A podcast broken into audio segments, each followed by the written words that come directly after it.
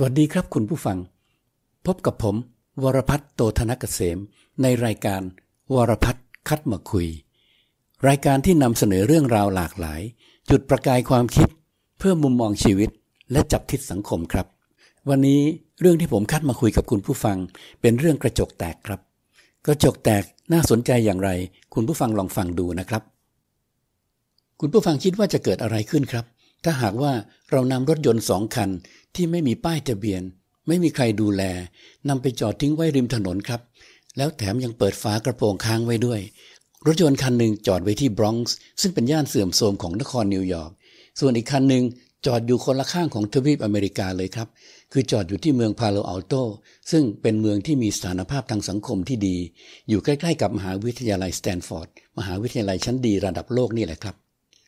คุณผู้ฟังน่าจะเดาไม่ผิด เพราะว่าเพียง 10 นาทีเท่านั้นเองครับ รถยนต์คันที่จอดอยู่ที่บรอนซ์ก็ถูกทุบกระจก ถูกทุบตัวถัง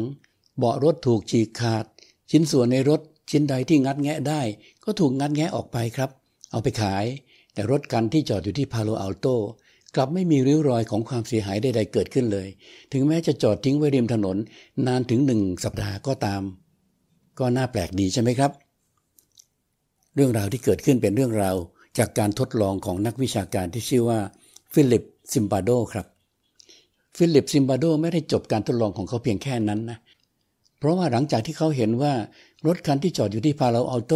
อยู่ในสภาพเรียบร้อยทุกประการ เขาก็แอบมาทุบตัวถังให้มันบุบทุบกระจกให้มันแตก แล้วแอบดูว่าหลังจากนั้นจะเกิดอะไรขึ้น ลองเดาดูนะครับคุณผู้ฟัง ผลก็คือว่าหลังจากนั้นเพียงสองสามชั่วโมงเท่านั้นเอง รถคันนี้ที่พาโลอัลโตก็มีคนมาร่วมทุบทำลาย มีคนมาพลิกรถจนหงายท้อง แล้วมีคนมารุมโทรมไม่ต่างอะไรไปจากรถคันที่จอดอยู่ที่บรอนซ์นั่นเลยครับซิมบาโดได้สรุปผลการทดลองครั้งนั้นว่า ถ้าหากว่าเราปล่อยทรัพย์สินให้อยู่ในสภาพเสื่อมโทรมมันก็จะกลายเป็นจุดเริ่มต้น กลายเป็นแม่เหล็กดึงดูด ให้คนทั้งหลายเข้ามาร่วมวงทำลายทรัพย์สินนั้น ให้เสื่อมโทรมมากยิ่งขึ้น ผลการทดลองและผลสรุปเช่นนี้ ก็ฟังดูจะมีเหตุมีผล แต่ที่น่าสนใจก็คือว่า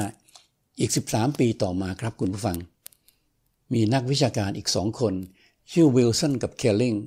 ทั้งสองคนนี้ได้เข้ามาทำการทดลองเพื่อต่อยอดการทดลองของซิมบาโดแล้วเขียนบทความชื่อว่า Broken Windows ซึ่งทั้งสองคนได้ระบุว่า การที่มีคนมาร่วมวงทำลายทรัพย์สินที่เสียหาย ให้เสียหายหนักยิ่งขึ้นนั้นเนี่ยการค้นพบเช่นนี้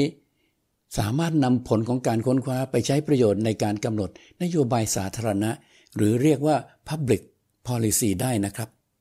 วิลสันกับเคลลิงยกตัวอย่างว่า เจ้าหน้าที่ตำรวจในเมืองใหญ่ ๆ มักจะจัดสรรกำลังพลเพื่อมุ่งไปแก้ปัญหาอาชญากรรมใหญ่ ๆ แต่จริงๆแล้วตำรวจควรจะจัดกำลังพลไปแก้ปัญหาการทำผิดเล็ก ๆ น้อยๆริมถนนจะดีกว่า คืออย่าปล่อยให้กระจกหน้าต่างแตก ต้องรีบไปซ่อม ซ่อมให้เรียบร้อย ก่อนที่มันจะเชิญแขกเข้ามารุมสกรรม ทุบให้แตกมากยิ่งขึ้น เหมือนที่เกิดขึ้นกับรถยนต์สองคัน จากการทดลองเมื่อ 13 ปีที่แล้วครับ ทฤษฎีกระจกหน้าต่างแตก หรือ broken windows theory ซึ่งผมขออนุญาตเรียกสั้นๆ ว่ากระจกแตกก็แล้วกันนะครับ ทฤษฎีนี้กล่าวว่า ถ้าเราปล่อยให้กระจกบานหนึ่งแตก แล้วทิ้งไว้เช่นนั้น คนก็จะมองว่าบ้านหลังนั้น หรืออาคารหลังนั้น ไม่มีเจ้าของดูแล แล้วก็จะมีแขกที่ไม่ได้รับเชิญ เริ่มเข้ามาทุบทำลายกระจกบานอื่นๆ หรือระรานเข้าไปใช้ประโยชน์ในบ้านหลังนั้น หรืออาคารหลังนั้นทำให้อาคารหลังนั้นหรือบ้านนั้นเสียหายหนักยิ่งขึ้นครับ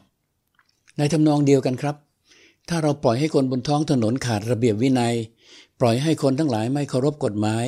ใครจะทำความผิดอะไรก็ทำได้เรื่อยๆ เช่น ปัสสาวะริมถนน ทุบทำลายทรัพย์สินสาธารณะพ่นสีเลอะเทอะบนผนังกำแพง หรือบังคับเช็ดกระจกรถยนต์ของรถที่แล่นไปมาตามสี่แยก ถ้าปล่อยไว้เป็นเช่นนี้สภาพเลวร้ายแบบนี้ก็จะเพิ่มขึ้นเรื่อยๆครับ ในทางตรงกันข้าม ถ้าหากเรารีบไปซ่อมกระจกเหล่านั้นให้เรียบร้อยซะก่อน ด้วยการสกัดความผิดบนท้องถนนไม่ให้เกิดขึ้น และไม่ให้ลามปามต่อไป การกระทำผิดเช่นนี้ในสังคมก็จะเริ่มลดลง แล้วอาจจะมีผลทำให้อาชญากรรมใหญ่ ๆ เริ่มลดลงด้วย แนวคิดเช่นนี้น่าสนใจใช่ไหมครับ อีกไม่นานต่อมาครับคุณผู้ฟังครับ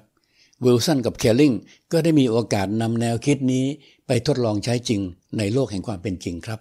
เพราะว่าในปี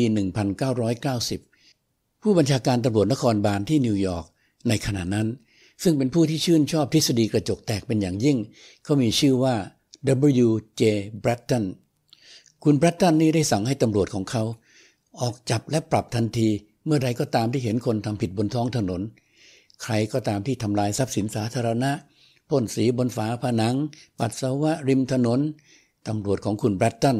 ทั้งในเครื่องแบบและนอกเครื่องแบบออกจับและปรับแบบไม่ยั้งเลยครับ ทฤษฎีนี้ทฤษฎีกระจกแตกได้รับการยอมรับมากยิ่งขึ้นครับ ในอีกสามปีต่อมา เมื่อ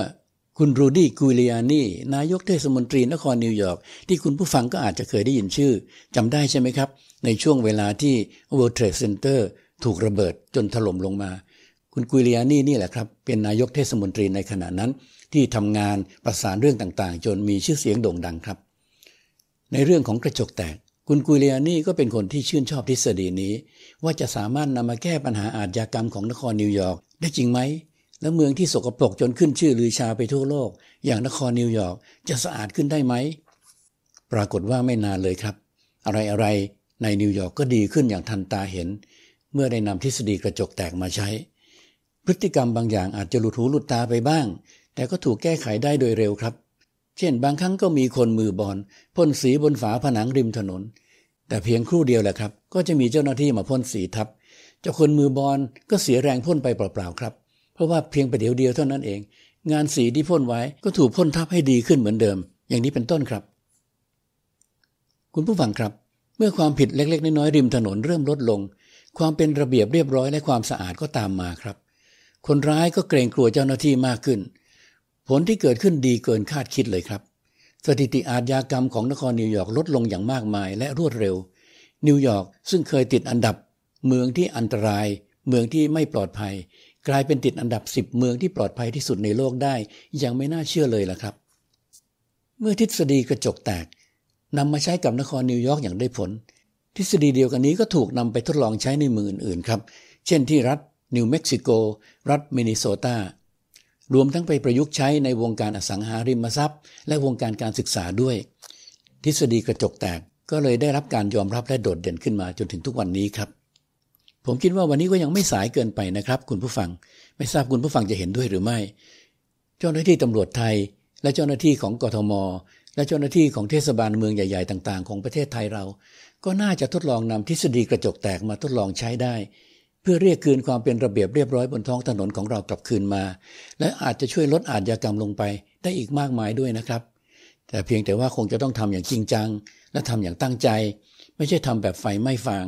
เหมือนหลาย ๆ อย่างที่เกิดขึ้นในบ้านเมืองเราตลอดมานะครับ